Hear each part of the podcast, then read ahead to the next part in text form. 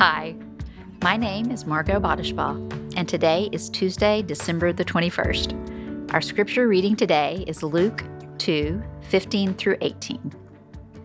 When the angels had left them and gone into heaven, the shepherds said to one another, Let's go to Bethlehem and see this thing that has happened, which the Lord has told us about.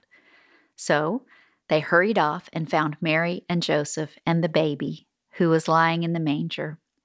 When they had seen him, they spread the word concerning what had been told to them about this child, and all who heard it were amazed at what the shepherds said to them. In the previous verses, the angel gave the shepherds the good news that the Messiah was born, and then he left and went back up into heaven.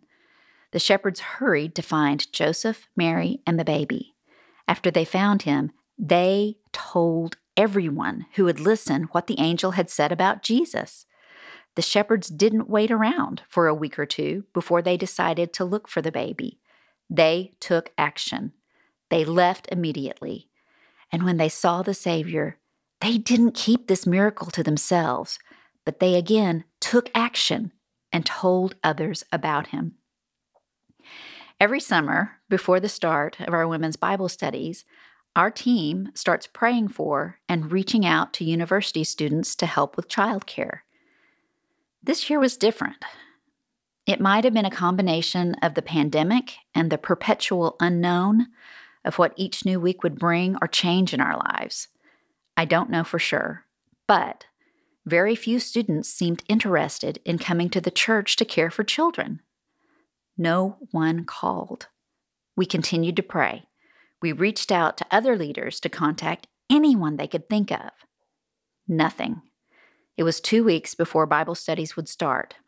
Our coordinator, Jenna French, had six young women committed to providing childcare, but we needed 20. We prayed. Our team contacted more leaders within the church to ask for help, and God answered. He brought the sweet young women we needed. Like the shepherds searching for Jesus, we took action. We continued to expand the call for help, and we prayed. I'm often reminded by those wiser than myself that the most important action we take is prayer. I love to tell this story. He provided. Each year, God has provided for our needs. He loves to care for us. He loves to provide for our needs. He loves to hear us as we call out to Him. Is there a situation in your life that could use a little action? Have you taken the action of talking to God? What would it be like to have a conversation with Him knowing He hears you and He loves you? Have you ever considered that someone in your sphere needs to hear that you had a struggle, that you took action, and that part of that action was talking to God? Is there one person, just one person, you could encourage today with a story of God's love? What a gift we get when we talk to Him.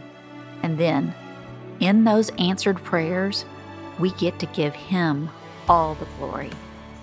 We have the privilege to tell others of God's love and provision.